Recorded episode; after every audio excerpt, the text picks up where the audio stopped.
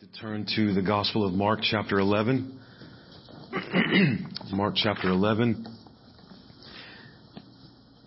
Jesus demonstrated his authority in the cleansing of the temple. The next day, as we're going to read this morning, he returns to Jerusalem, goes right back to the temple, no fear of retribution, no shame for what he has done. The cleansing of the temple the lesson of the barren fig tree revealed that Israel had not produced the fruit that was pleasing to God as evidence of His grace on them. They had instead relied on their own works, their own goodness to secure God's blessing rather than seeing their sinfulness, realizing their inability to perfectly keep God's law created the need for faith in God to save them because they could not do it themselves. And so as Jesus alludes to near the middle of chapter 11. The Mount of Olives itself is about to be thrown into the sea.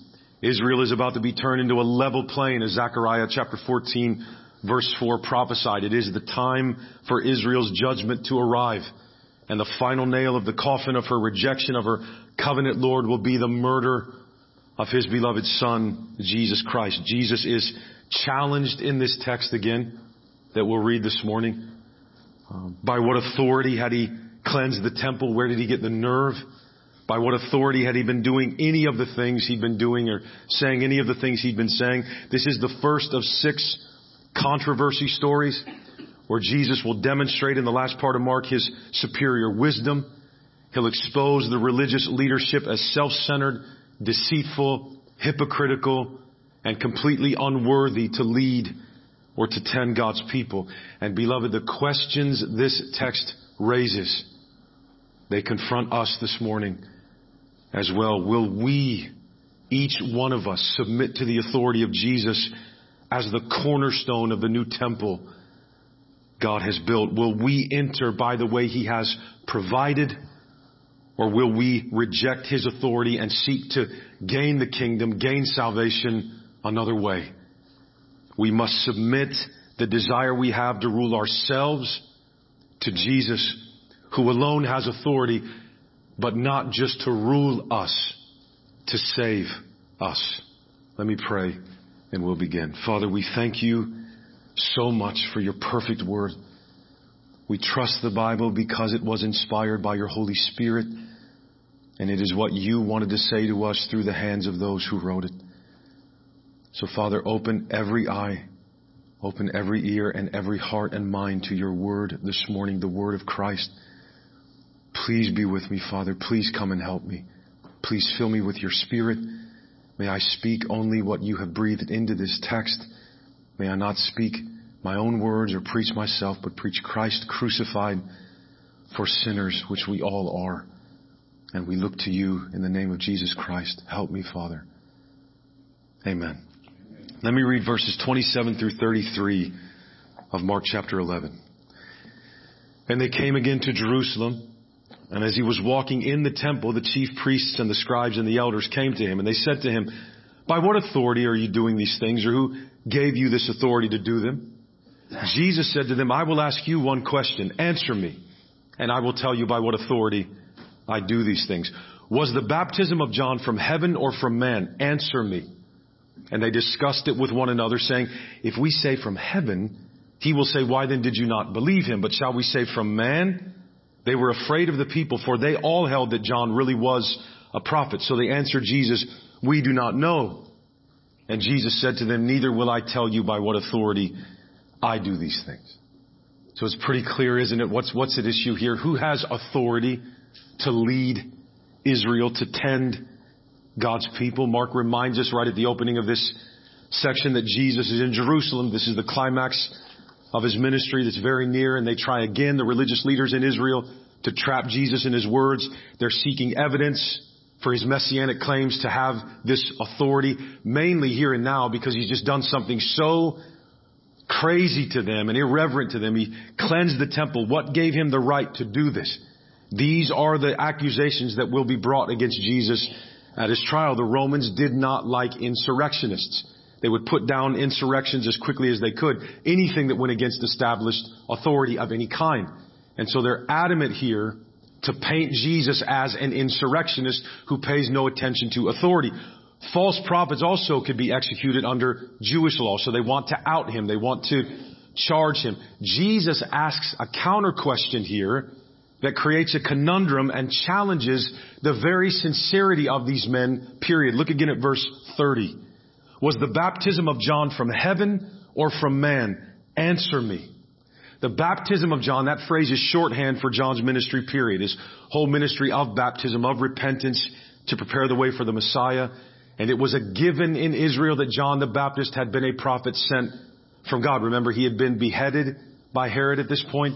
So he's no longer alive, but he was held to be God's prophet. His martyr only strengthened that opinion about him. Now these religious leaders who had rejected John entirely, they either have to admit that they should have listened to John and they didn't, or they have to face the wrath of the people for not doing so because they didn't believe he was sent from God. But beyond that, the ministry of John the Baptist was the preparation for the ministry of Jesus himself. Jesus was not only baptized by John the Baptist, but John in his ministry pointed clearly to Jesus as his successor. So if they will admit that they accept John's divine authority, they're going to have to accept Jesus's as well. Notice in verses 29 and 30 that twice he said, answer me. Answer me. He's making a demand. This is showing his authority. He's tired of messing with them. They are false. They are hypocritical. They are evil. And now Jesus himself, one against many, is pressing the question. He's pushing them.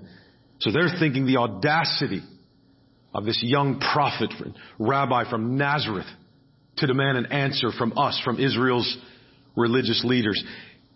What happens here is the picture, the perfect picture of the duplicity of these religious leaders and their hypocrisy. Look again at 31 and 32. And they discussed it with one another. This is a straightforward question. From God or from man? They discussed it with one another, saying, if we say from heaven, he will, from God is what that means. He he will say, why then did you not believe him? But shall we say from man? They were afraid of the people for they all held that John was really a prophet. In um, Matthew and Luke's account of this story, they add to the sentence here at the end of verse 32. They actually reveal that they said, if we say from man, all the people will stone us, right? In Mark, Mark leaves that out and makes it an open-ended question as, as them considering the consequences of saying, if we say from man are too horrible to even consider. If we say from man, we know what's going to happen to us. These religious leaders then we see here are not motivated by the truth. That is not why they reject Jesus. It is not why they are so dedicated to the law and Judaism because they care about truth. They are motivated, we find here, by the way they look to others. This is the main reason they try so hard to be righteous. This is the main reason, therefore, they reject Jesus because Jesus says, I don't care how good you are. That is not what saves. I save and only me. Well, that's the end of their ministry as they know it. If God will accept people based on the righteousness of Jesus for them, if God will wash away our sins because we believe in Jesus, then I can't bring anything to the table. I have no, nothing to brag about, nothing to feel self-confident about. So he's destroying their whole system. They're motivated by appearances. That tells us two things at least. It tells us why they're so committed to appearing appearing outwardly righteous. And we know now they feared people and their opinions more than they feared God. They were hypocrites. They were hypocrites. What Jesus exposes here is their hypocrisy. And beloved, when we read this text, we all need to understand nobody but Jesus Christ is completely honest with us all the time. Only Jesus doesn't have an agenda in his back pocket that steers the way he talks to us. Jesus never backs away to consort with a committee about how he should answer a question we have. Because if he says this, then they'll feel like that. If, if, if I say that, they'll feel like this. Jesus doesn't do this.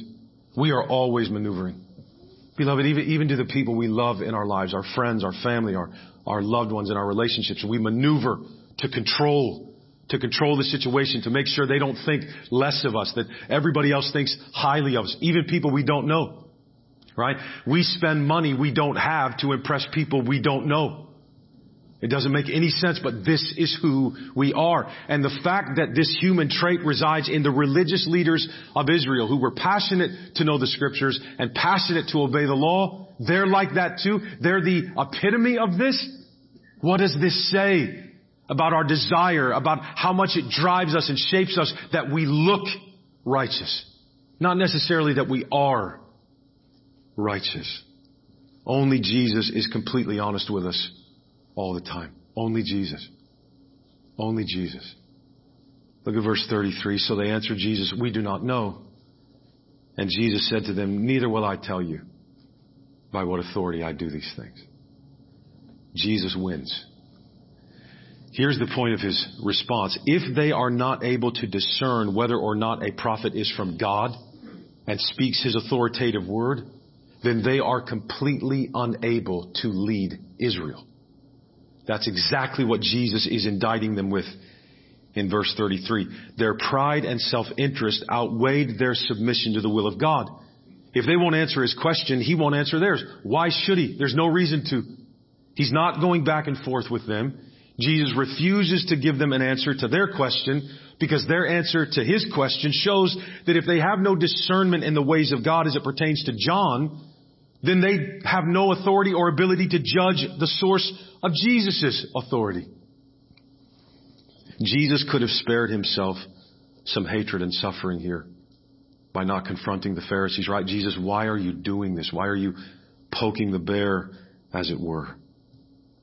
Especially so close to cleansing the temple and, and, and, but doing all these things in Jerusalem itself, that's, that's their base. That's their home territory.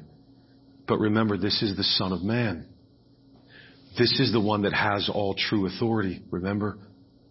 And it is as the authoritative Son of Man that he will willingly give his life as a ransom for many. Beloved, he is the one to trust. Just Jesus. He is the one capable of leading his people. He is the one who truly loves us. Do we understand this?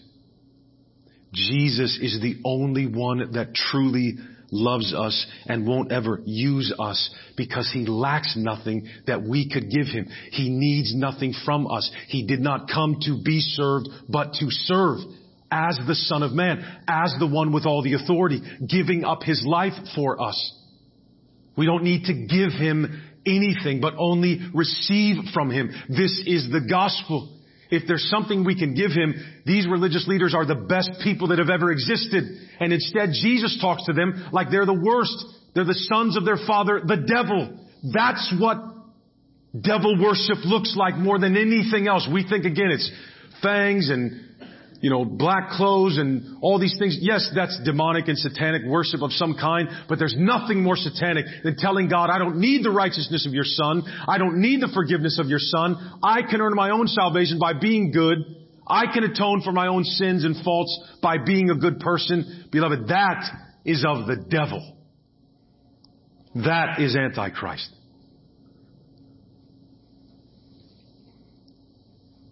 Jesus doesn't need to spare himself suffering. And he's not trying to. He's on mission to save people. He won't let the people down and fail them or fail us as the religious leaders of Israel had done. He is able. He is willing. He is truth and therefore doesn't need the approval of people and he isn't concerned with appearances. He can be honest with us. So the parable he's about to tell is a blatant attack on this religious leadership in Israel who is not only proven incapable of leading God's people, Jesus is about to reveal that all along they have been evil to the core. Judgment against Israel's leaders symbolized by the cleansing of the temple and the withered fig tree, those things play out in this parable in which you have these tenant farmers who reject the owner of a vineyard and even kill his representatives, even going so far as to kill his son, Jesus knows what they intend to do. Look back at 11 verse 18. And the chief priests and the scribes heard it and were seeking a way to destroy him, for they feared him, because all the crowd was astonished at his teaching. Jesus knows what they want to do to him. He knows. Look in chapter 12. And he began to speak to them in parables. A man planted a vineyard and put a fence around it and dug a pit for the winepress and built a tower and leased it to tenants and went into another country. When the season came, he sent a servant to the tenants to get from them some of the fruit of the vineyard, and they took him and beat him and sent him away empty handed. Again, he sent to them another servant, and they struck him on the head and treated him shamefully. And he sent another, and him they killed. And so with many others. Some they beat, some they killed. He had still one other, a beloved son. Finally, he sent him to them, saying, They will respect my son. But those tenants said to one another, This is the heir.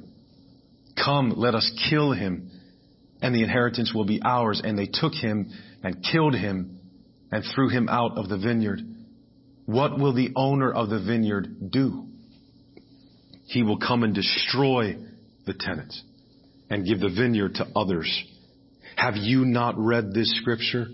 The stone that the builders rejected has become the cornerstone. This was the Lord's doing and it is marvelous in our eyes. And they were seeking to arrest him, but feared the people for they perceived that he had told the parable against them. So they left him and went away.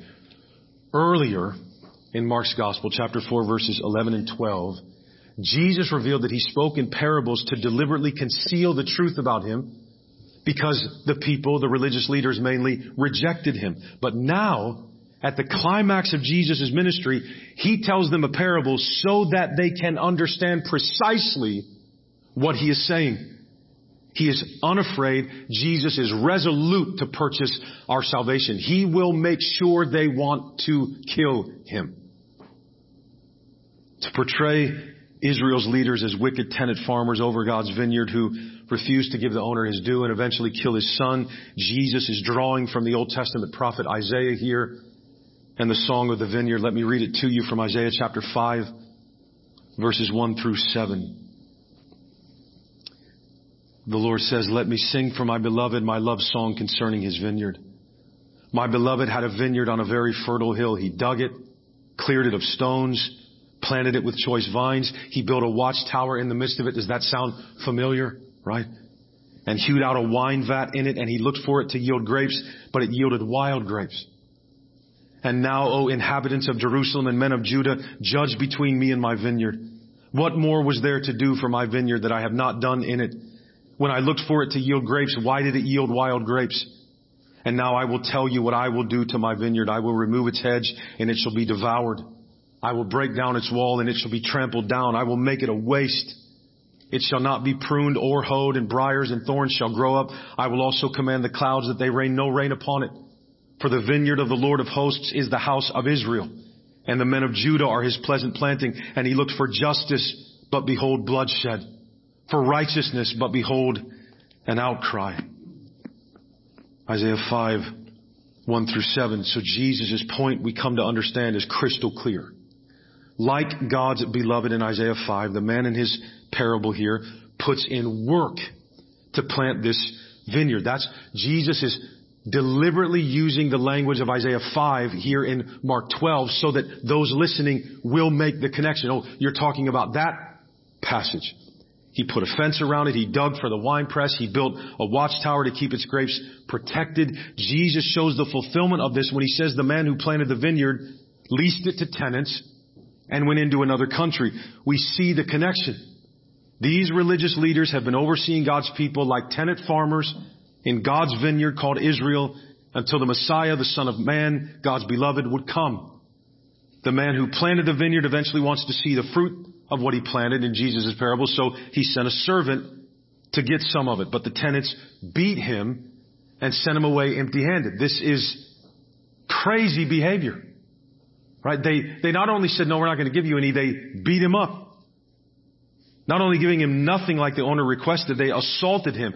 And the same thing happens many more times in verses 4 and 5. It was Jesus who said of these religious leaders in Jerusalem in Matthew 23, 37, you who kill the prophets and stone those sent to you. That's who they are. These tenants, the religious leadership in Israel, not only rejected God's prophets, they had killed them. They had beaten them. They had yielded wild grapes, completely unlike what God had planted according to Isaiah. They would not listen to his word. They would not repent of their sins.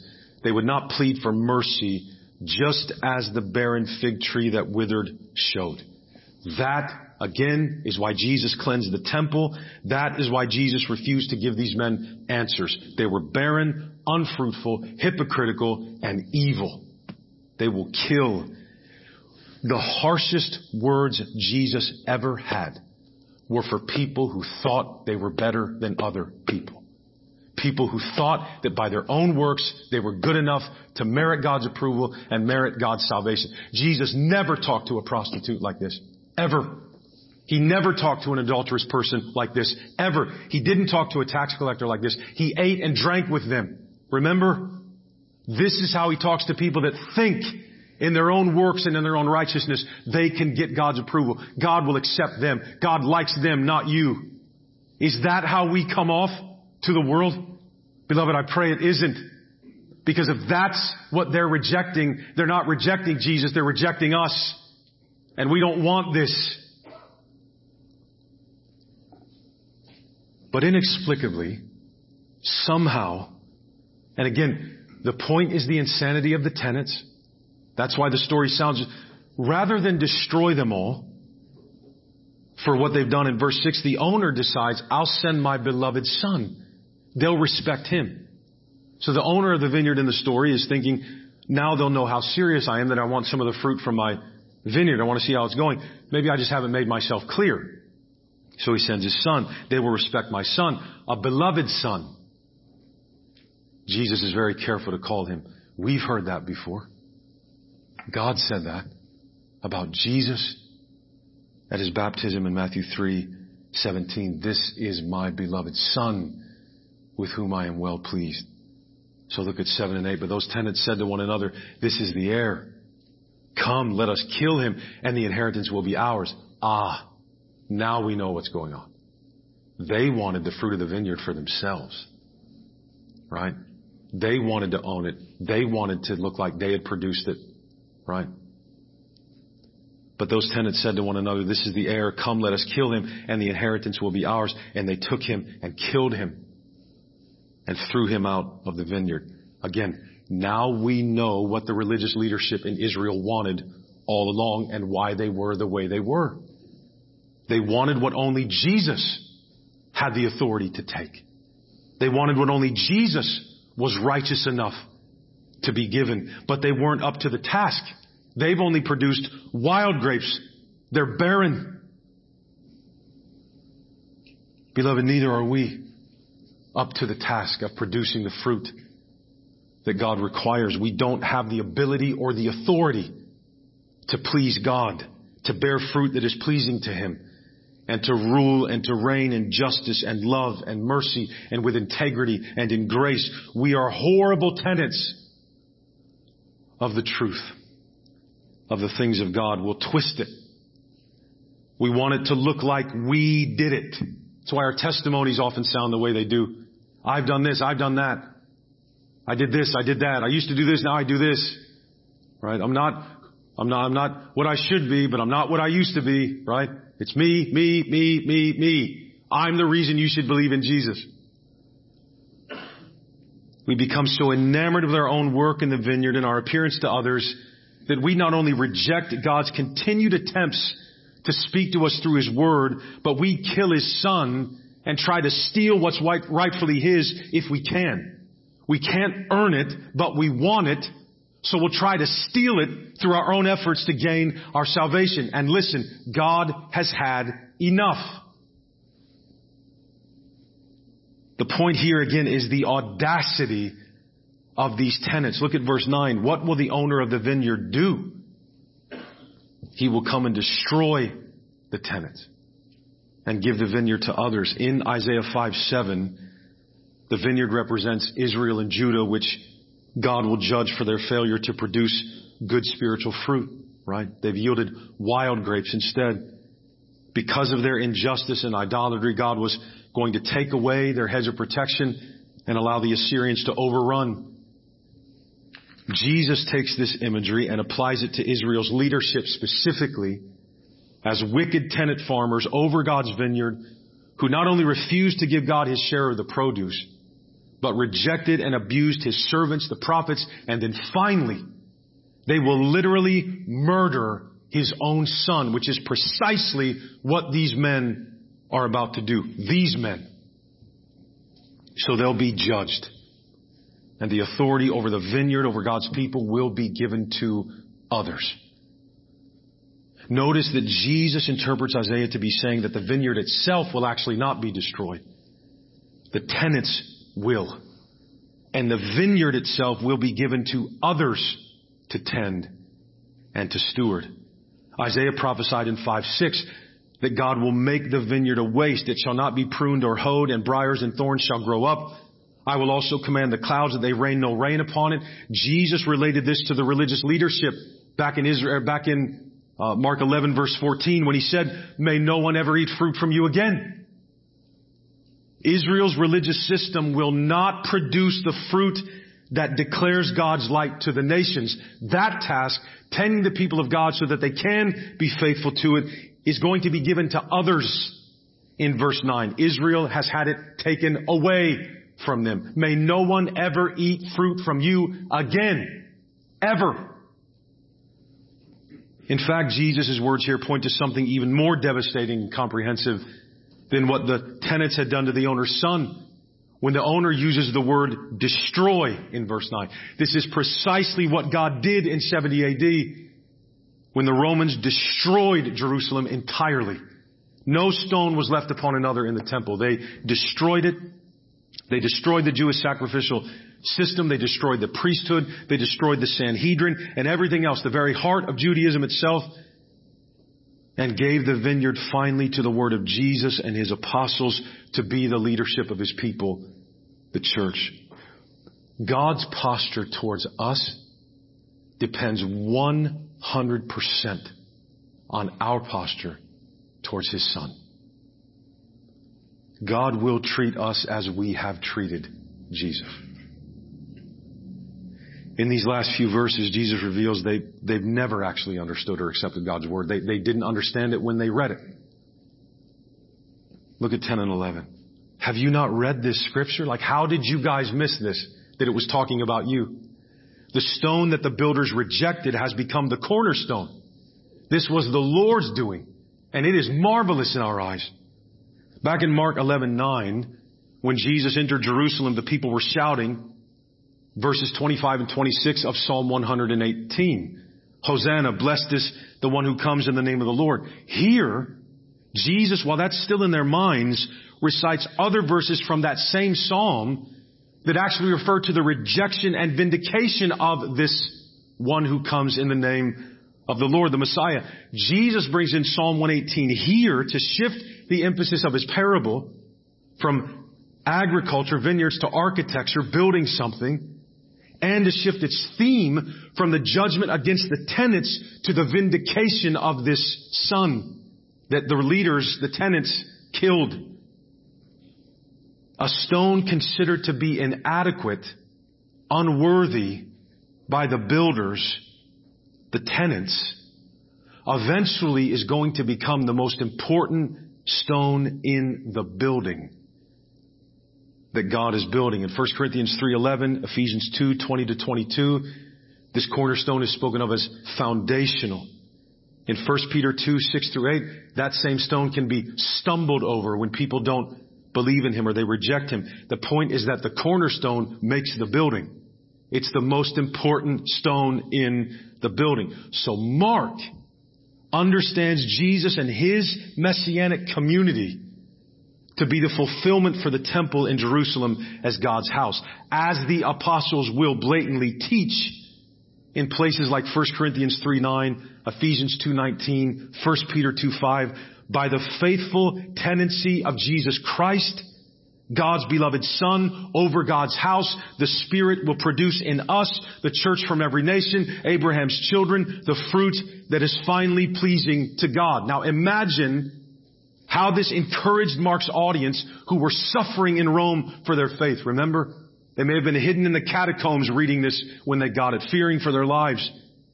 The vindication of a rejected stone that was killed and the subsequent building of the new temple of God means they too will be vindicated after they suffer. For Christ has risen from the dead, vindicated by God himself. Who cares what the leaders thought of him? God vindicated him. It's the only opinion that matters. In verse 11, the Lord has done this and it is marvelous in our eyes. That is demonstrated, our recognition of this through our worship. Meaning all of this is the prerogative and purpose of the sovereign Lord who is ordaining all of these events to accomplish His divine will. Verse 12. And they were seeking to arrest him, but feared the people, for they perceived that he had told the parable against them. So they left him and went away. And just a few days later, these tenants seized the son, abused him, and killed him outside the city, outside the vineyard, just as verse 8 had prophesied. Now, notice that at least three times, we'd say four if we, well, at least three times from 1115 to 1212, we read that the religious leadership in Jerusalem acted the way they did out of fear. They feared Jesus. They feared the people. They were afraid of them, right? Ed Welch wrote a book several years ago. It's a phenomenal book called When People Are Big and God is Small. If we live and die for the approval of other people, we will never please God. It's impossible. We aren't seeing reality clearly if what's big in our eyes is other people and not God. It will lead to all kinds of insanity. All kinds. We'll become murderers. Right? So I'd never kill anybody. What did Jesus say? Do you hate? Then you've already committed murder. That's what it is to hate. Words have meaning. Words have meaning. If we could get away with it, do you know how many people we would kill? Other people are the wrong ones to fear. Fear in this is not just a sense of dread, it's mainly a sense of reverence, of respect, of awe. We have that for people more than we have it for the God who made us and sustains the earth. Other people are the wrong things to fear. What will happen to me in the future is the wrong thing to fear. What can be done to us? What can be taken away from us? What others think of us. These are the wrong things to fear. It is possibly the primary reason people will lose their own souls. It's so sinister and it feels so right and so natural to worry about number one, which makes everybody else really big and God really small because we can't see Him. It's this fear, the fear of mere people in whose nostrils is breath, scripture says. We have to breathe to survive. You take away oxygen, we die. God doesn't breathe. We understand this. Jesus, God in the flesh did while he lived and walked among us, but God is not a human being like us. He, he doesn't breathe. Why would we fear, reverence, respect, awe people that are just like us, as dependable on invisible air as we are to survive? That makes us hypocrites. That fear makes us hypocrites, just like the religious leadership in Israel. But we were meant by God's grace to produce actual fruit. Right? Not wild grapes. Not fruit on the outside that has no root. From the Christian point of view, it's fear of people that causes us to fake our own righteousness, to fake our own goodness, to lie, to pretend, to do what the Pharisees and the religious leaders did in verse 31 to, to angle so that we look the way we want to look.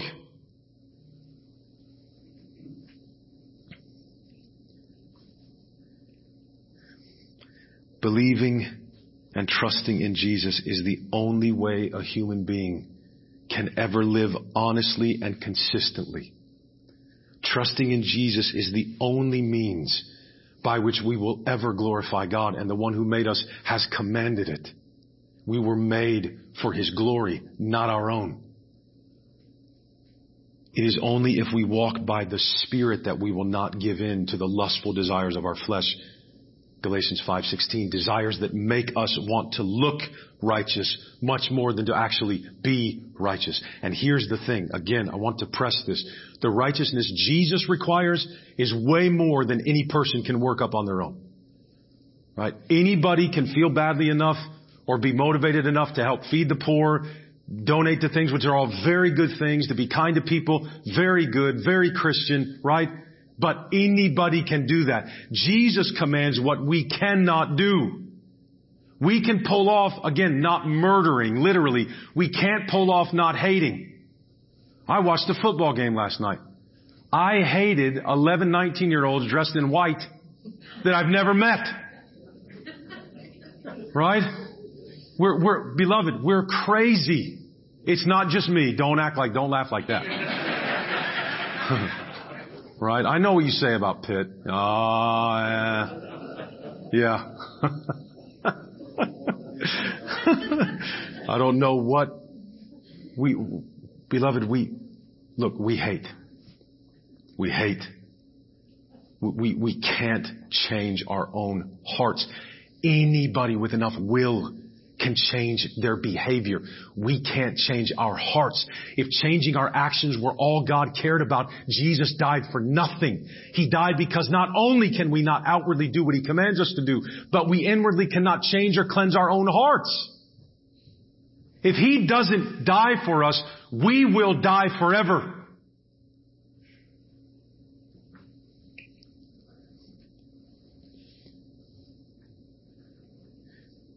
The worst thing we, we, we feel like it, it's this if, if I could venture a theory, this is what is killing society right now more than anything else.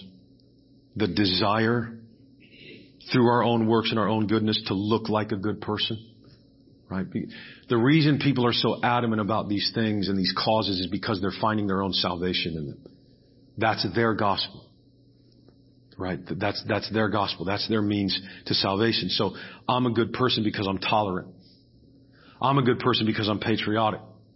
I'm a good person because I'm accepting. I'm a good person because I'm old fashioned. I'm a good person because I'm not a racist. Well, I'm a good person because I'm, you know, a blue blood. I'm a conservative, whatever it is.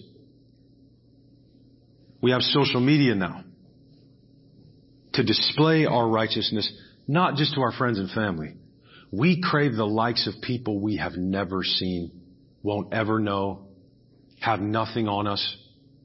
We don't even know their names. Right? You ever notice how much care we take into getting presentable to go out? Now, if, you, are going out with your spouse, take a bath, right? But if, but if, you, most people, I mean, uh, with the exception of maybe going to Walmart in your pajamas, we talked about that before, but what are, what are we doing?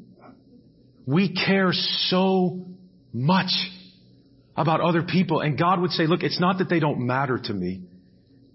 It's that they have to breathe to survive. Why do you need them so badly to approve of you? Why? What is it in us that would kill somebody's son so that we could take credit for something we didn't produce?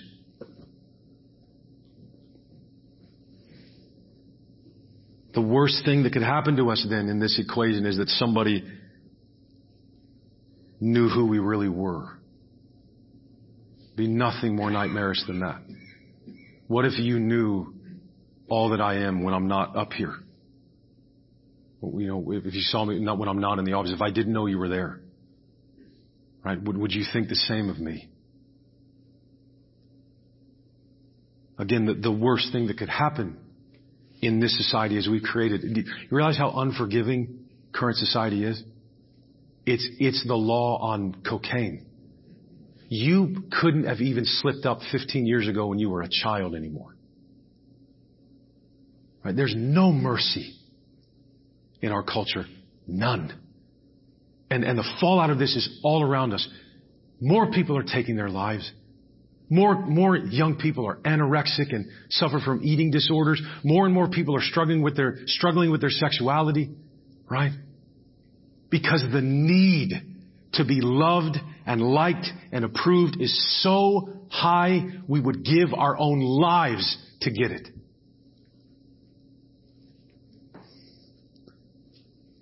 Anything is better than people knowing the real me. What, what if people just knew how broken we really were? What if that was part of the church's witness? Right? We're, we're, we're not the great ones. We're the ones so, we're, we're, right, we're not the little engine that could. We're the train wreck that can't. Right? Because we can't lie to Jesus. You can't lie to Jesus. None of us can. And not all those things I talked about, like being kind, and I, none of that is bad. And we absolutely should be the kindest people on the earth. I'm simply saying none of those things will save us. There's, we're not getting around Jesus. He has all the authority. He calls all the shots. We're not getting around Him. We've given authority in our lives to shape who we are and to give us our identity to those whose approval we believe we need the most.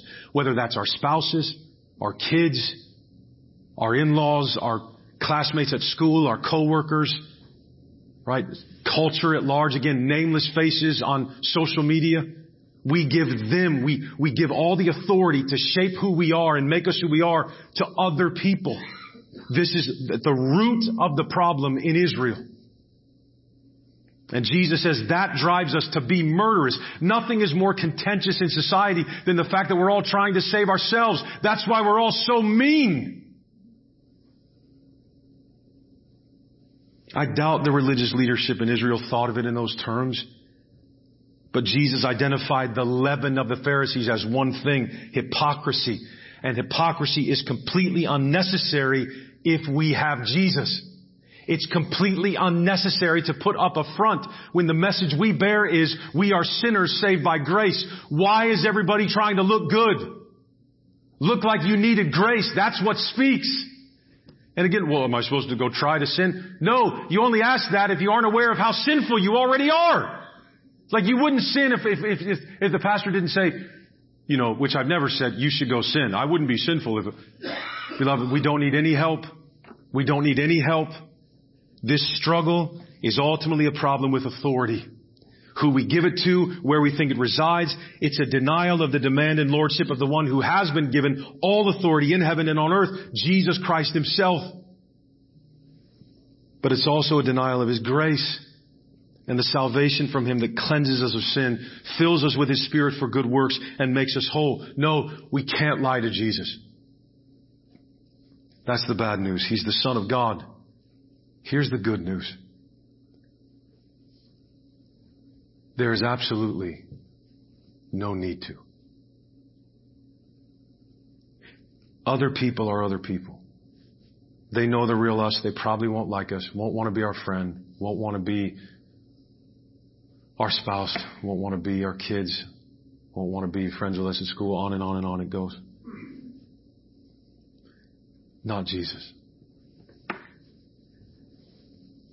Jesus won't turn away anyone who comes to him. Did you know that?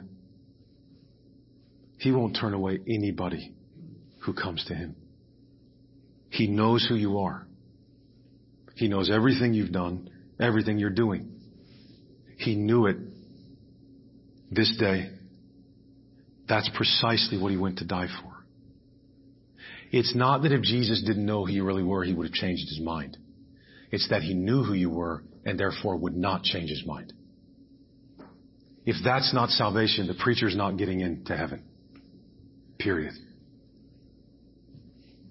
He is at the same time the only one it makes sense to fear with so much reverence that we would get our identity from him but of whom there is also no need to fear, because Jesus wouldn't break a bruised reed. Who is Jesus to tell me what to do? He's the eternal Son of God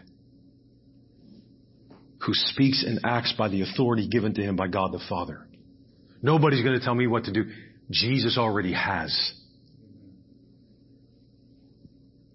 But one of the things he's telling us to do is repent. And in this is our salvation. Go to him and admit that you know what he knows. He's not going to crush you for it. He crushed his son because that's who you are. For you and for me. Believe in that. Trust in that. And you are saved. It doesn't matter what you're carrying with you when you come. Just don't try to give it to him as the means of approval. He won't take it. Whether or not God will approve you, the question has been answered when he looks at his son. So we get saved by believing in him. That's our story. That's salvation. We're so self-absorbed and convinced of our own sovereignty that fallen human beings will stop at nothing in our attempts to overthrow the sovereignty of their creator. Jesus took our best shot. We murdered him. Guess what? Three days later, he said, yeah, I'm not staying in this thing. I have authority. Not death, not the grave, not the devil, not you, not me, him. Him. We killed his son. We aren't actually in charge of anything. God raised Jesus from the dead. Our opinion of Jesus versus God's opinion of Jesus and God's opinion wins. He's seated right now at the ultimate place of authority, the right hand of God the Father. Listen, every person in this room must bow their knees to Christ. No exceptions. None. But it's only at these feet that there is true forgiveness true restoration, true cleansing. God makes me clean and I'm not clean. This is the quality of Jesus for me. We must be born again. And He is the author of life. Healing for all that we are and all that we've done is only in His hands. His authority not only governs the cosmos and will bring everything in subjection under His feet, but also grants the right to sinners like me to become bona fide children of God by grace through faith. Not only is lordship his prerogative, so are love and mercy and forgiveness and identity. So is our salvation. So come to Jesus. Unbeliever, please come to Jesus. He will take you and he will never let you go. Believers still struggling under the weight of trying to earn God's approval. Come to Jesus. We do not have the authority to save. We don't have the authority to work up the works and the fruit that is acceptable to God. Stop trying. Stop dying and live. It is for freedom that Christ has set us free. Don't be burdened again by a yoke of bondage. Come to Jesus.